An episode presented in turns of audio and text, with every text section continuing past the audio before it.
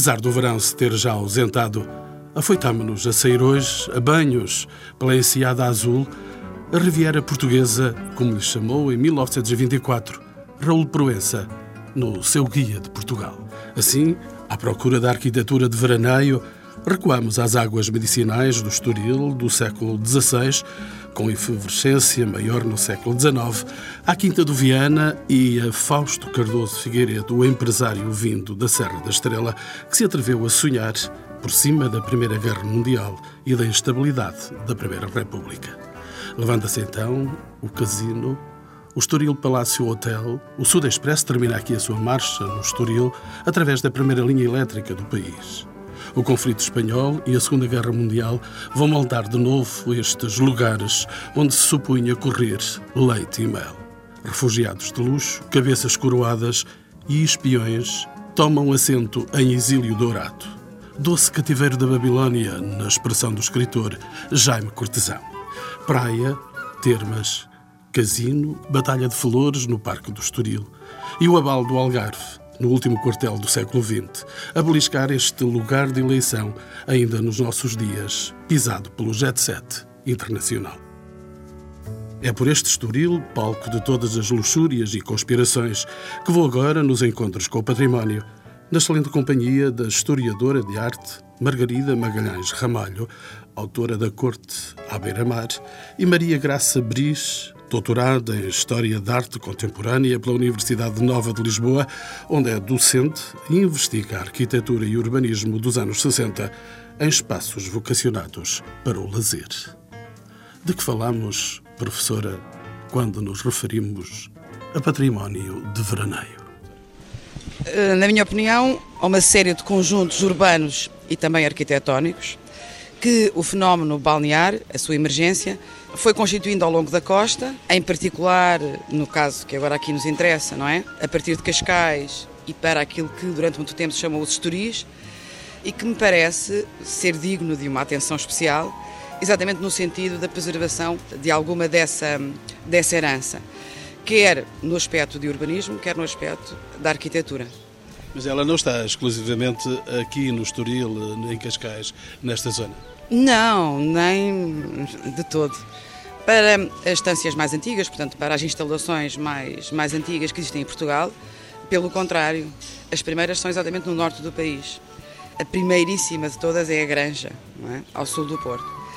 Depois, o que aparece, sobretudo, são adaptações de locais que já existiam, geralmente os tais ditos burgos eh, piscatórios, no caso de Cascais, por exemplo, em pleno declínio, não é?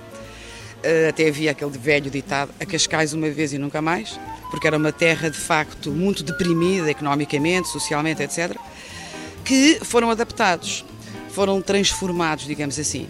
E essas foram as primeiras, na sua maioria. As instalações ab início, portanto, criadas especificamente para o final, eh, ou finalidade balnear, são posteriores e, de facto, começaram com essa, com essa pequena, como é que eu lhe de chamar, praia é? da Granja, e logo a seguir, então, com o Monte Estoril, depois São João do Estoril, enfim, e depois uma série de outras, não é? Pelo país fora, mas por todo o lado, há pequenos conjuntos muito interessantes. Tudo isto surge de novos hábitos culturais e sociais que se criam no final do século XIX, princípios do século XX. Até um pouco antes. A moda, digamos, é uma moda importada, é evidente, criada porquê? Porque, porque os hábitos sociais se transformaram, porque também a economia se transformou. É típico de quê? De uma sociedade burguesa, não é? E eh, também por uma questão científica, digamos assim, ou seja, os médicos começaram a perceber que a praia era benéfica, era saudável, era, era boa para as crianças e para os adultos, para uma série infindável de maleitas que as pessoas tinham. E, portanto, estas duas, estes dois fatores combinados resultaram, de facto, nessas primeiras, primeiras experiências, não é? E é um fenómeno curioso porque, de facto, no início, e em Portugal essa história é relativamente curta e muito esporádica, a praia era exclusivamente terapêutica, não tinha qualquer caráter lúdico, digamos assim, não é? De ocupação de tempo de lazer, etc. E é também aí que entra a tal questão da modificação, da transformação dos hábitos sociais. Ou seja, começa a haver uma colagem entre aquilo que fazia bem à saúde e aquilo que era aceitável ou era recomendável que socialmente se fizesse. E é exatamente nesse sentido que entram algumas personagens, não é? Ou seja, personagens importantes, como seja exatamente o rei, os príncipes, no caso, por exemplo, da Inglaterra, que é um caso muito curioso, não é? É o tio do rei que se instala na praia, depois atrás dele vai o príncipe de Gales e depois atrás do príncipe de Gales vai, evidentemente, o resto da alta sociedade, da aristocracia inglesa e ao fim de pouco tempo nós temos a corte à beira-mar, não é? E a partir daí, evidentemente, começa uma história, ou melhor, a história que nós hoje ainda conhecemos, que é de qualquer coisa que é recomendável em termos de saúde e ao mesmo tempo desejável em termos de lazer, de prazer, de, de distração, de férias, etc, etc. Doutora Margarida Ramalho, é também a corte portuguesa que vem incrementar este novo modo de estar dos portugueses, deste novo modo de estar no lazer? Seguramente, evidentemente, como a, a professora Graça Briz falou da, da, do caso da Granja, que é um caso diferente, porque é de facto a grande aristocracia do Porto que vai para a Granja, embora a Rainha Maria Pia também vá para a Granja quando Dom Luís morre, que morre aqui na Cidadela de Cascais, e ela fica muito deprimida e diz que nunca mais entrará na cidadela, o que não é bem verdade, mas eh, durante dois anos ela irá passar até as férias à Granja. Agora, aqui o caso é muito engraçado, porque o Dom Luís era um homem que foi rei por acaso, como toda a gente sabe, o rei era o Dom Pedro V, o Dom Luís, no fundo, é apanhado, ele é um filho segundo e que é apanhado de surpresa quando o irmão morre de tifo e, portanto, ele vai parar a rei um bocadinho contra gosto, porque o que ele gostava mesmo era de ser marinheiro e gostava do mar e dentro desse seu amor ao mar, ele vai escolher o Palácio da Cidadela, que era o antigo palácio do governador da Praça de Cascais, vai escolhê-lo para passar as suas férias. Portanto, vai fazer uma adaptação, e isso é muito engraçado, porque é uma adaptação sumária, digamos, do palácio. O palácio, como ainda hoje é, poderia ser uma casa burguesa de média burguesia, não é uma casa nem com grande aparato, nem com grandes uh, luxos. Muito mais luxuosas virão a ser os palacetes criados e construídos pela alta aristocracia em Cascais, nomeadamente a Casa Palmelo, quer dizer, é, é uma grande diferença, mas o que é facto é que aquilo que seduziu o rei Dom Luís e mais tarde o rei Dom Carlos é a posição absolutamente fantástica do Palácio da Cidadela virado ao mar. Como é óbvio, em 1870, o rei entra em Cascais, começa a vir passar férias e, obviamente, a corte vem atrás. E vai, de algum modo, começar-se a instalar esse novo hábito de ir à praia, de tomar banho. Até porque os reis portugueses, ao contrário, se calhar, do resto da sociedade, da alta sociedade, a maior parte dos reis portugueses sabia nadar. A própria Rainha Dona Maria Pia sabia nadar a Rainha Dona Maria Pia, para quem não, se calhar não esteja muito a par dessa história, mas que é absolutamente extraordinária. Há um dia, numa passagem em que eles vão passear, ela vai passear com os príncipes para o mexilhoeiro e vem uma onda e leva os príncipes. E a Rainha não faz mais nada, atira-se à água, de saia de balão. É evidente que estava um faroleiro, o faroleiro, o ajudante faroleiro da guia, que ajuda depois, porque senão a, a dinastia de Bragança tinha acabado logo ali, nem havia mais nada. Não fora a rainha marinheira. Exatamente. E é engraçado, já de agora, e fazendo, embora não tenha muito a ver, mas é uma pequena história curiosa. A rainha Dona Amélia, muitos anos mais tarde, aqui na Praia da Conceição, vai salvar o barqueiro que a trazia do iate Amélia. Ela sai na praia, o barco vira-se e o homem fica preso debaixo do braço. E a rainha Dona Amélia, que era uma mulher imponente, porque tinha quase que 1,80m de altura, 1,70m e tal, é ela com mais outra pessoa que viram o barco, se mete dentro de água, que vira o barco e que salva o homem. É engraçado. Professora Graça Bris, são outros homens do dinheiro, os banqueiros, são os homens da riqueza e da nobreza que se juntam a estas movimentações da corte. Claro, a burguesia, isso é um, uma velha verdade, não é? Segue sempre os hábitos da aristocracia, emula esses hábitos. É claro que no caso de Cascais é um caso muito claro nesse aspecto. Vê-se perfeitamente, o rei instala-se na cidadela, a alta aristocracia instala-se nos melhores locais, a maior parte das vezes em cima de velhas, não é? velhas fortalezas desativadas entretanto e que vão ser ocupadas exatamente pelas principais casas. É o Duque de Lolé, é o Duque de Palmela e por aí fora. Tem duas casas ali, não é? A Casa Faial e a outra casa. E depois atrás desta gente, evidentemente que vem a gente do dinheiro, não é? Aquela que evidentemente quer se promover, não é? Uh, socialmente através dessa cópia, não é? De hábitos aristocratas. E depois também acontece uma coisa que não acontece nas vilegiaturas tradicionais. Isso também é, é evidente no caso da praia. É uma vilegiatura mais democrática, de facto, não é? Há uma maior mistura. Faça, por exemplo, uma comparação entre as praias, não interessa a qual, e, por exemplo, Sintra. Eram vilegiaturas que faziam dentro de muros, não é? Dentro de jardins, dentro de parques privados e entre um pequeno grupo de proprietários. A praia é um espaço aberto é um espaço de contactos e é um espaço, evidentemente, onde as pessoas se podem mostrar e, enfim, acabar por entrar, digamos assim, em ciclos sociais que de outra maneira era completamente impossível. Portanto, a praia também tem essa, essa característica, não é? E daí ela não ter perdido de maneira nenhuma, nunca ter deixado de estar na moda, pelo contrário, não é? Cada vez mais se cola na cabeça das pessoas a ideia de que férias tem que meter praia. Pode ser praia mais alguma coisa, mas a praia aparece sempre. Portanto, é também um resultado deste processo, não é? E o que acontece é que é exatamente quando aparece a gente de dinheiro, a gente de dinheiro, evidentemente, mais uh, preocupada, não é? Com projetos financeiros, projetos imobiliários, que acaba por ter um peso extraordinário na criação de novos sítios e na verdadeira transformação dos tais que, entretanto, precariamente se tinham, se tinham adaptado. Portanto, a maior parte dos sítios que nós hoje conhecemos, não é? E isto é verdade para Portugal e para o resto, o resto da Europa, tanto quanto eu sei. É sobretudo aquilo que resulta da iniciativa dessa gente. Dos homens, de facto, do dinheiro, dos homens ligados à especulação imobiliária, dos homens que conseguem eh, lançar projetos que, enfim, uns tiveram mais sucesso do que outros, não é? Mas que eh, resultaram em lugares muito interessantes. É o caso, por exemplo, do Estoril, é o caso da Granja, já disse, a Margarida, que é exatamente um grande comerciante do Porto, não é?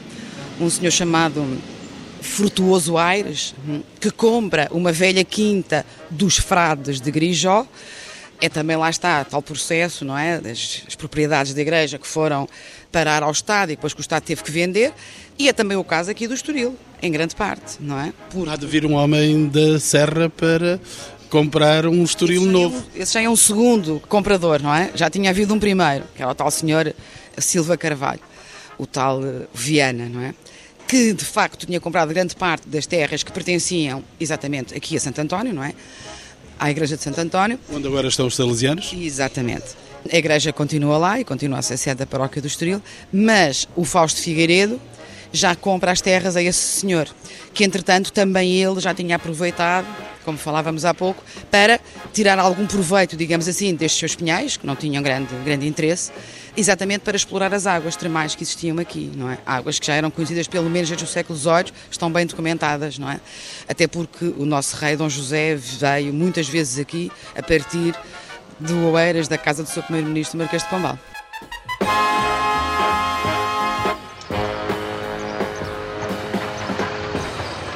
Outros vieram para aqui porque, entretanto, aparece o comboio como um meio de locomoção. Vamos ter aí o comboio a chegar aqui ao Estoril. Ao Estoril, propriamente não. Repare, o Estoril vai ser uma segunda fase, porque a ideia era ligar Cascais a Lisboa. Aliás, primeiro começa por ser Cascais a Pedroço e só depois é que é Lisboa.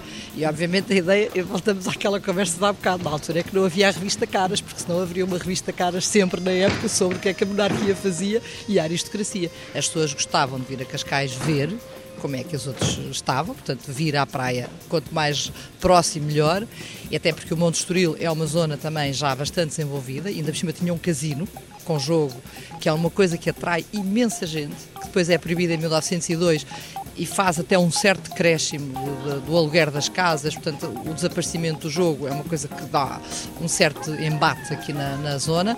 Curiosamente chega aos nossos dias. Chega, porque depois volta a ser mais tarde, depois já com o projeto Fausto Figueiredo, volta a ser... E nas nossas costas está aqui o casino. E, quer dizer, está o casino moderno.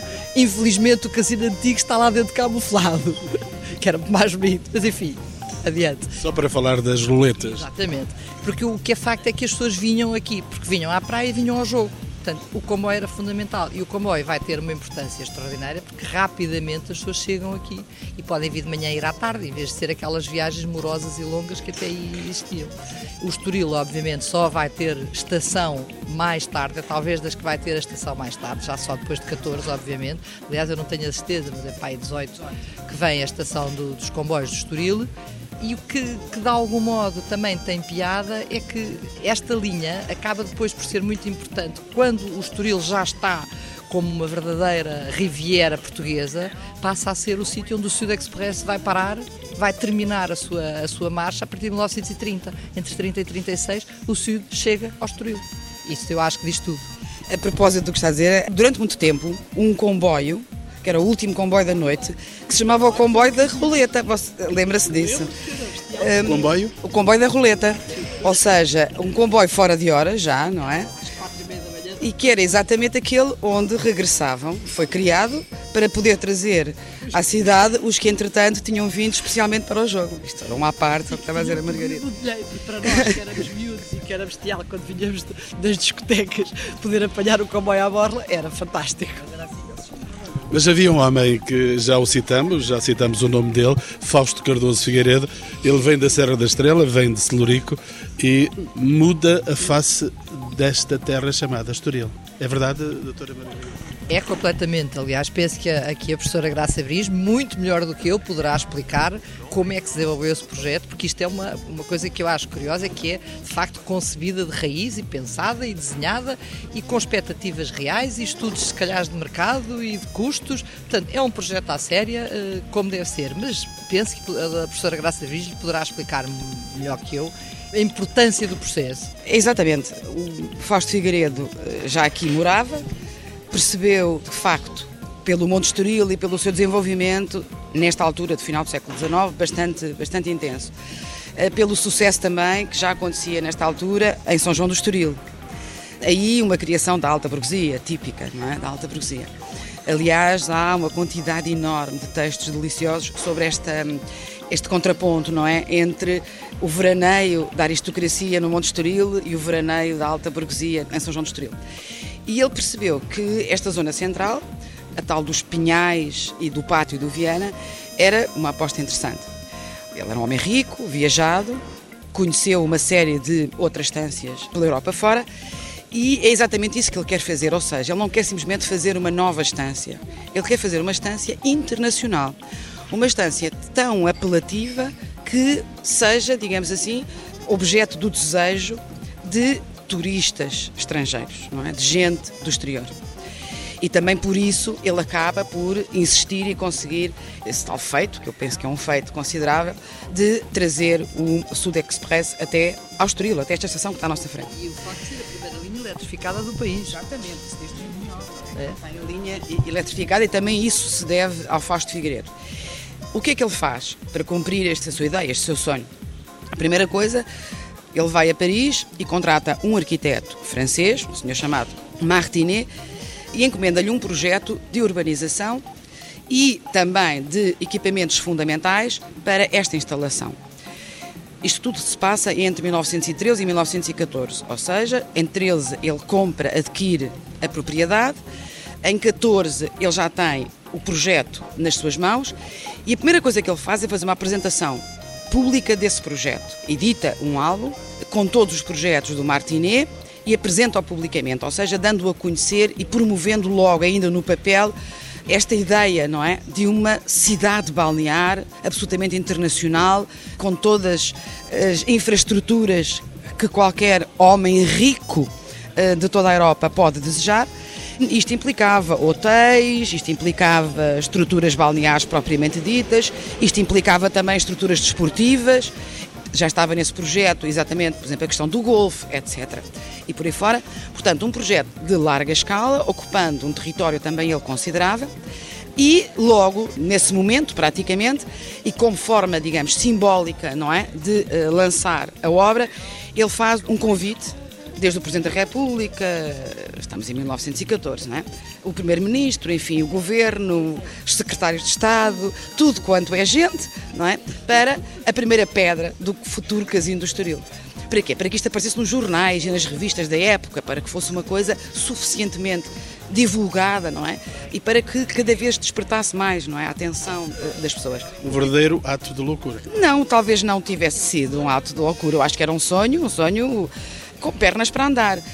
A complicação foi que, logo a seguir a isto, não é? Arrebentou a guerra. 1914. Vamos ter, claro, vamos ter quatro anos de guerra e é claro que todo este processo vai ficar praticamente parado, não é? Não havia condições, era, era impossível, não é? Para, para que ele prosseguisse, enfim, em velocidade de cruzeiro. E quando se retoma no final da guerra, retoma-se, digamos, com o mesmo fulgor, mas já com algumas modificações. Ou seja, começamos a ver introdução de outras eh, de outros programas, digamos, não é? Paralelos àquele que tinha sido o projeto, o tal projeto publicado no álbum do Martinet. No entanto, há muita coisa que ainda ficou sensivelmente como estava nesse projeto. A primeira e a mais óbvia é exatamente o parque, isto que está aqui ao nosso lado, não é? As arcadas estão também como eram, menos a parte superior, ou seja, as arcadas não tinham este aproveitamento, evidentemente que isto foi feito já muito depois. O casino, que entretanto, aquele que se Aquele lançou pequenino. a primeira pedra, nunca chegou a ser construído. E depois foi-se atrasando até que finalmente teve um novo projeto, porque o projeto anterior, enfim, era um projeto demasiado luxuoso, demasiado complexo e que já não fazia muito sentido. E então entreveio um outro arquiteto francês também, chamado Raoul Jourde, com um extraordinário desenho de arquitetura e de design, porque o projeto incluía toda uma decoração interior absolutamente extraordinária, que entretanto, hélas, malheureusement, não é? foi tapado por aquela coisa que agora se vê. Isto para lhe dizer que, não sendo assim, este conjunto, estação, arcadas, parque, casino, estavam como as imaginou Fausto Figueiredo, sensivelmente. O Hotel Palácio também não é o que estava desenhado inicialmente, mas ocupa o mesmo espaço, está, digamos, o volume é, é muito, muito equivalente e, portanto, teríamos aqui um conjunto praticamente intacto, não é? Praticamente intacto. A partir daí, portanto, desta zona central, não é?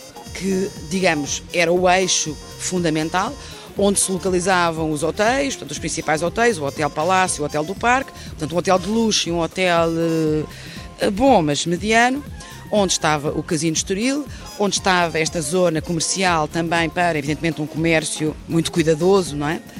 O que é que acontecia? Tínhamos uma zona envolvente, que se dividiu em lotes através de arruamentos bastante orgânicos, digamos assim.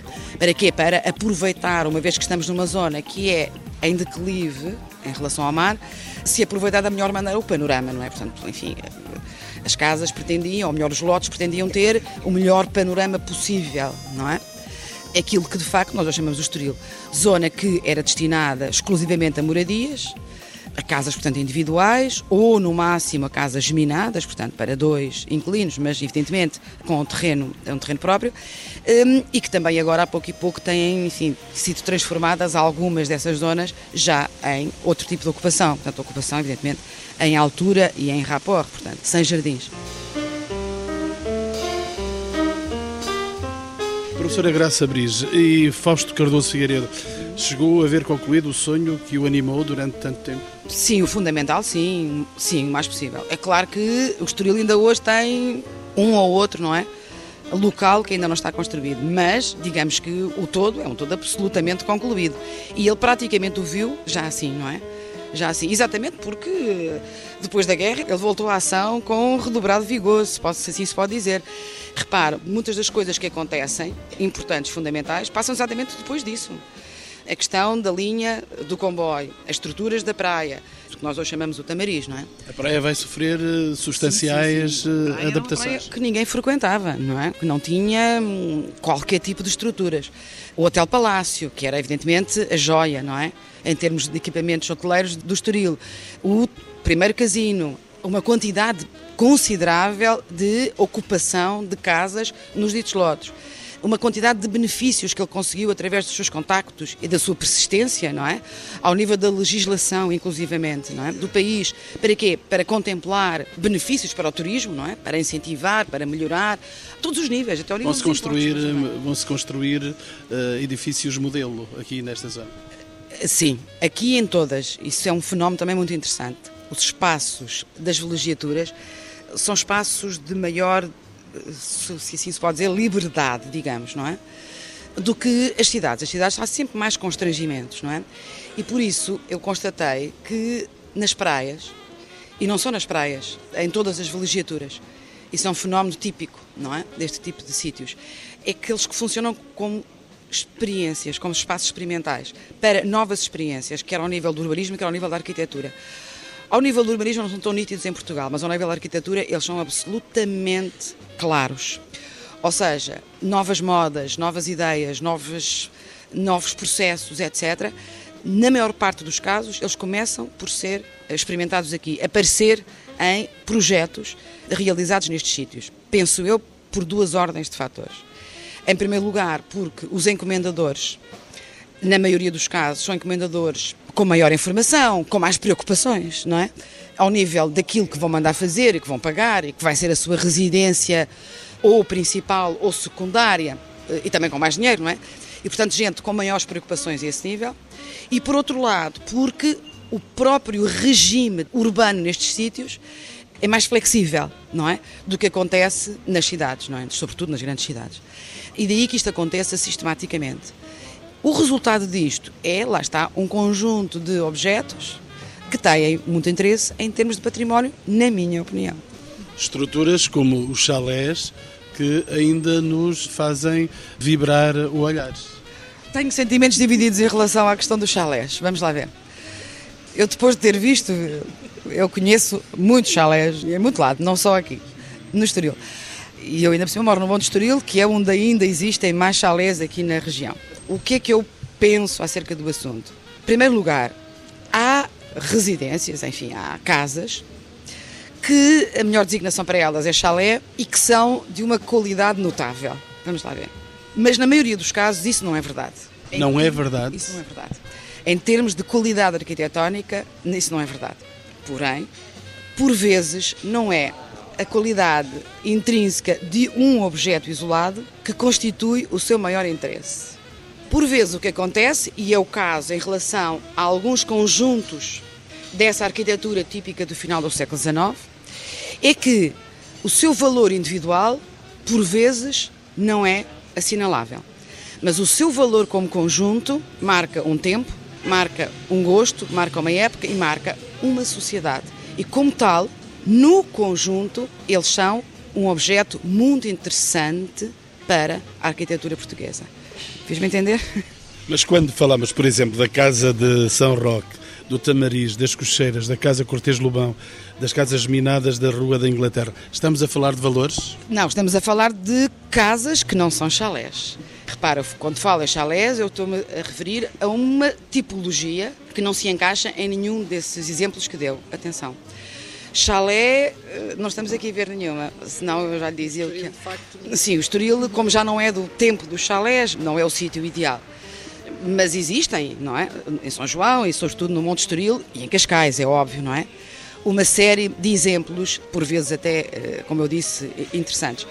Agora, não é só do chalé que vivem estas terras, não é? Elas têm palacetes, que já não são chalés, na minha opinião Exatamente como a Casa Palmela ou a Casa Feial, falar de grandes casas, não é? O Tamariz que está aqui uh, muito perto de nós. Aquela casa, aquilo é a Casa Schroeder, não, o Tamariz é um nome com que ela ficou. Vagamente, eu diria mais um palacete do que propriamente um chalé. O chalé é uma estrutura mais leve. Aliás, chalé, se calhar aqui, eh, poderíamos considerar a Casa de São Roque, talvez, apesar de tudo, dentro dessa, dessa sua ideia, sim. Casa de São Roque é uma casa portuguesa, cujo primeiro desenho é do Raul Lino, quer dizer, e que depois levou modificações e levou acrescentos e que ficou de tal maneira deturpada. Hum, exato, que ela hoje é um exemplar eh, relativamente pouco conseguido, não é? Dentro dessa linha. Mas temos exemplos notáveis. O Raul Lino, devo-lhe dizer, A segunda casa, na minha opinião, melhor que ele desenhou, está aqui no Monte Estoril. É a casa que ele fez para o Alexandre Recolasso, lá em cima, no Alto de Palmela. Uma casa absolutamente o Monsalvá. É com certeza uma das suas melhores casas. Na minha opinião, a seguir à casa que ele fez para si próprio em Sintra, a casa do Cipreste, é exatamente esta, do Alexandre Recolasso, construída exatamente no início do século XX, com os terrenos que os duques cederam para a urbanização de um novo bairro, o bairro que pertence ao Monte Estoril e que se chama exatamente Alto Palmela, com uma, uma, vista, um panorama absolutamente notável, que continua para mim a ser o mais eh, bonito de toda a costa, de toda a linha do Estoril. E junto dela uma quantidade, não é? Uma quantidade delas de pequenas casas que são pequenas obras-primas, não é? Da arquitetura do Raulino, da arquitetura portuguesa. Mas estamos a falar de exemplos de 1900, 1901, 1902, todas elas construídas nessa altura. A Casa de São Roque já é um pouco posterior e, de facto, está muito, muito deturpada, muito macaqueada, eu diria, não é? E, portanto, não será um bom exemplo. Agora, alguns exemplos que falou aí são casas já do modernismo, casas feitas a partir de 1930. E aí, o Estoril, propriamente dito, é um manancial fantástico, fantástico desde a transformação que exatamente o engenheiro Álvaro de Souza, portanto, o sócio de de Figueiredo, realizou exatamente em 2930 pelo Cristina da Silva e pelo Pardal Monteiro, passando por essa casa do engenheiro Lobão, aqui na Marginal ainda, que agora está a cair aos pedaços e que é um exemplo absolutamente notável do arquiteto António Varela, um dos mais fantásticos, se não o mais fantástico edifício dos Correios em Portugal, que é os Correios do Estoril, feitos pelo Adelino Nunes. Estão aqui a estão dois aqui passos. a dois passos. Os telefones, que estão um bocadinho disfarçados com aquela pintura de arquitetura popular, que não se percebe muito bem porquê, visto que está de um edifício modernista, mas que também são do arquiteto Adelino Nunes. Enfim, tem por aí uma série de a casa que fez para si próprio o Cristino da Silva, aqui por trás de nós, do, do Casino Estoril. Casas absolutamente notáveis, arquiteturas muitíssimo interessantes, mas já feitas a partir dos anos 30. Vamos recuar para o tempo da guerra, aliás, 15 anos antes. Vamos para 1914 a guerra marca substancialmente o Estoril, marca esta, esta... Mas não a primeira, a segunda. A primeira guerra, o Estoril não existe, como a, aqui a professora já explicou. É a segunda guerra que sim, que vai marcar muito o Estoril, porque, aliás, até um bocadinho antes, quando logo começa o problema da Guerra Civil Espanhola, o Estoril começa a ser uma zona de refugiados, de exilados políticos espanhóis, neste caso do lado falangista, que se vão instalar, nomeadamente o Sanjurjo, que daqui irá, pensa ele, que vai partir para o que depois eh, vai desencadear a Guerra Civil de Espanha e que morre porque o avião cai ali na Quinta da Marinha. Mas deixe-me só ficar na Primeira Guerra Mundial para recordar ainda esse edifício do casino que não chegou a completar-se. Que imagem é que ele tinha? Mas é que não está construído nessa altura. O edifício do casino, primeiro, primeiro. de todos, que é só lançado à primeira pedra, só é construído em 1931. Ah, só muito mais tarde. Só muito mais tarde. É que primeiro ainda veio o Hotel Palácio. Penso que o Hotel das Termas também ainda é primeiro. E só o casino é quase que a última, a última coisa a ser construída. Portanto, nessa altura o casino não tinha. É, é de facto a Segunda Guerra que isto movimenta o Estoril e que catapulta o Estoril para todo lado. Porque para além da questão dos refugiados espanhóis, como lhe disse, que era aqui no fundo a resistência à República Espanhola, e aliás o próprio Sanches Albornoz, que era o primeiro-ministro da República Espanhola, primeiro-ministro, peço desculpa, o embaixador em Portugal, farta-se refilar a dizer que há aqui uma série de conluios contra a República Espanhola, que obviamente eram apoiados por Salazar, isso também é óbvio, mas é depois, com a, o começo da guerra, que o Estoril se torna, de facto, o local privilegiado para os refugiados da guerra porque por aqui vão passar o Otto Habsburgo e a sua família, portanto, os, os, que poderiam ter sido imperadores da Áustria. Vão passar a Casa de Paris, vai passar os Contos de Paris, vão passar uh, toda uma série de, de, refugiados importantíssimos. O rei de Itália, mais tarde, já depois do final da guerra, que se instala aqui, Carol da Bulgária, que vem nessa altura, mas que depois se instala mesmo aqui. E para além disso, a questão da própria abertura das fronteiras provocada pelo ato de, de Aristides Sousa Mendes vai fazer desembocar em Lisboa e sobretudo no Estoril uma quantidade imensa de gente de dinheiro. Banqueiros, cineastas, escritores. E é que torna depois a parte engraçada do Estoril, porque o Estoril passa a ser o palco dos espiões. Está perto de Lisboa, tem esta estrutura da praia que é muito disfarçativa e que permite uma série de coisas. Tem o casino, portanto, tudo está aqui. Até o 007 aqui veio ter. É verdade, o 007, ao que parece, segundo dizia o próprio Ian Fleming, é inspirado aqui quando ele passa, ainda não, é um bocadinho antes da guerra que ele passa aqui uma temporada, e é nessa altura que ele tem a ideia que ele se, de alguma maneira, inspira para criar a figura mítica do 007. E porquê é que chegam aqui as cabeças coroadas? Oh, mas isso porque esta era de facto a melhor estância balnear do país, fora da guerra, porque nós não estávamos na guerra. Isto era uma zona que estava neutra. Era um país tranquilo, onde se havia luz, onde se comia, onde havia tudo, com uma praia fantástica, umas estruturas de luxo, porque era talvez um clima privilegiado. Exato, e boas instalações, casas que as pessoas. Ligado a Lisboa por um comboio, que é que mais queriam eles? Sim, mas o país era esse país rico que aqui estava concentrado. A norte também, um pouco, mas de resto. Aqui está próximo da capital, está próximo primeiro dos aviões que saem de Chelas do hidroavião e depois do próprio aeroporto da Portela, não é? Portanto, repare que o facto de nós estarmos próximos da capital e de Lisboa, o Estoril teria uma importância completamente diferente. E mesmo em termos de clima, não quero comparar o clima do Estoril com a Granja. com o devido respeito pelo Norte. Com mas... Certeza. mas o que é facto é que as pessoas que vêm do Norte da Europa querem calor. Entretanto, os espanhóis, e já aqui foi referido, também vieram daqui, no Oeste dos Hermanos, acolheram-se aqui até muito tarde. Sim, eh, nós temos bastantes refugiados espanhóis aqui, embora a Figueira da Foz seja também um dos outros sítios onde, onde acabam por estar bastantes refugiados durante e, e depois esta história engraçada que os refugiados é uma coisa curiosa, porque obviamente durante a Guerra Civil de Espanha, quem chega e quem pode entrar em Portugal são apenas os que vêm do lado da, da falange, não é? Obviamente que nos republicanos normalmente eram entregues imediatamente e que eram fuzilados sumariamente depois pelas zonas uh, ocupadas já pelos falangistas. Aqui, o que vai chegar, portanto, nós temos essa primeira parte que é apoiada pelo regime de Salazar e que é de facto a conspiração contra a República Espanhola. Depois, durante a guerra, isto democratiza-se de algum modo, porque a partir do momento em que, com o ato do Aristides Casamentos, entram 30 mil pessoas em Portugal, de repente, já é um bocadinho mais difícil de controlar o que é que, portanto, são despachados para várias estâncias balneares. Para o Estoril, obviamente, que vinham os mais ricos e os que tinham maior capacidade económica e, e até social mas este vai ser sempre uma zona muito animada durante a guerra. E quando acaba a guerra, é outro tipo de exilados que vêm. É o próprio pai do, do, atual rei de Espanha, o Juan Carlos, que é que ficam aqui instalados, porque também já não têm lugar em Espanha, e portanto vivem aqui no Estoril até o Juan Carlos vir a ser eh, depois eh, chamado pelo Franco para ser rei. E o Humberto II de Itália, que que é deposto com o final da Segunda Guerra e que vai acabar por morrer aqui. É o próprio Rei Carol que depois de uma fuga cheia de peripécias, ainda durante a guerra, depois acaba por se vir aqui instalar e toda uma quantidade de gente que acaba por ficar aqui. Portanto, isto passa porque é uma terra simpática. O Estoril, mesmo para quem venha cá poucas vezes ou quem venha cá de vez em quando, tem uma coisa extraordinária, é que o clima é muito semelhante o ano inteiro. Às vezes até está horrível em Cascais, está vento, está frio, e chega só ao Estoril e o clima é diferente. Afinal, o Estoril existe. Ah, isso, completamente.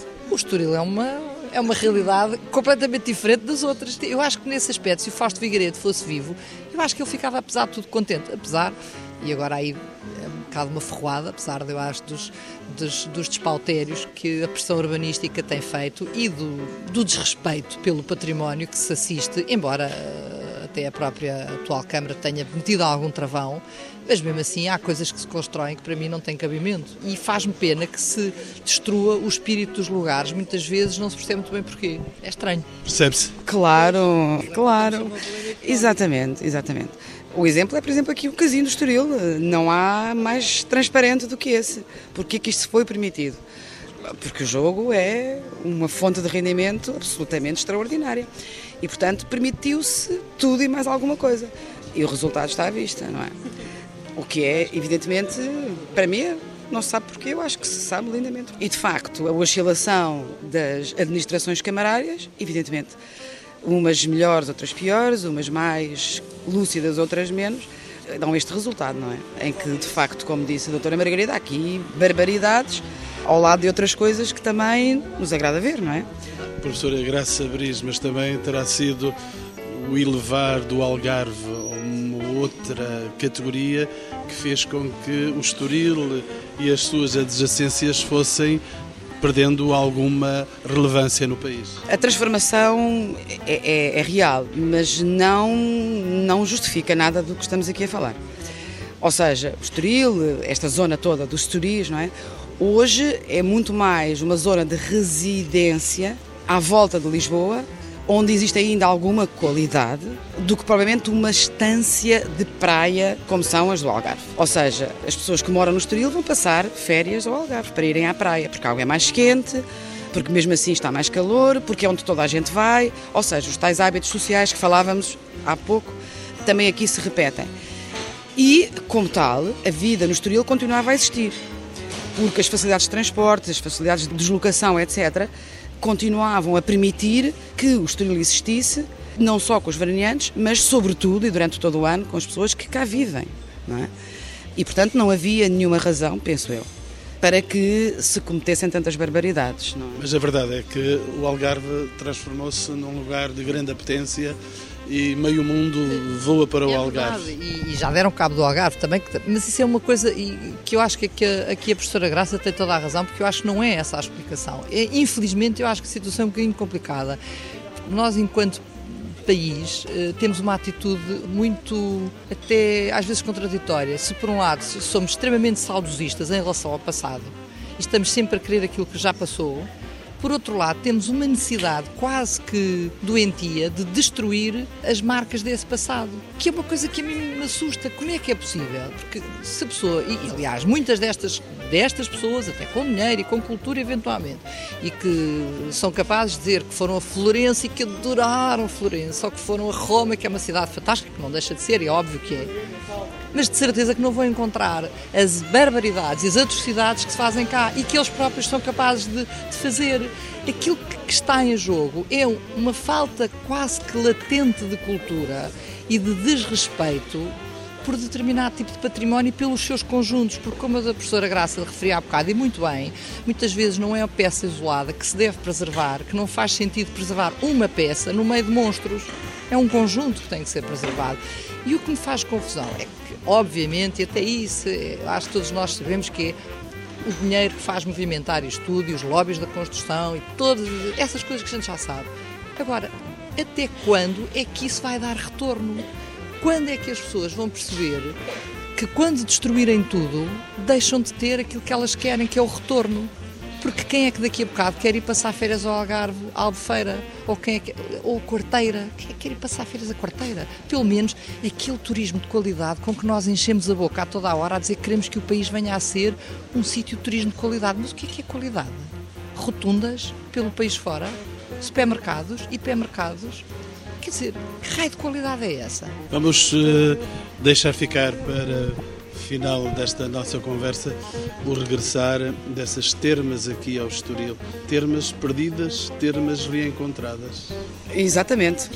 O Estoril começou por ser a primeira valia, é exatamente as termas, o tal pátio do Viana, pequenas casinhas para os doentes, que depois voltaram a ser recuperadas no projeto de Fausto Figueiredo e que, aliás, foi o primeiro edifício a ser construído, exatamente ao lado do que é hoje o Hotel Palácio que depois desapareceram, porque já não faziam sentido, isto pelos anos 70, a última parte já foi, já foi nos anos 70, que acabou por desaparecer e que, curiosamente, volta agora um, a aparecer, talvez pela moda dos spas, das, dessas coisas todas que se vêem por todo o lado e vindas de fora, e que está novamente construído, agora num edifício moderno. Penso eu, o edifício está terminado, portanto estaremos mesmo, mesmo prestes a assistir à sua inauguração.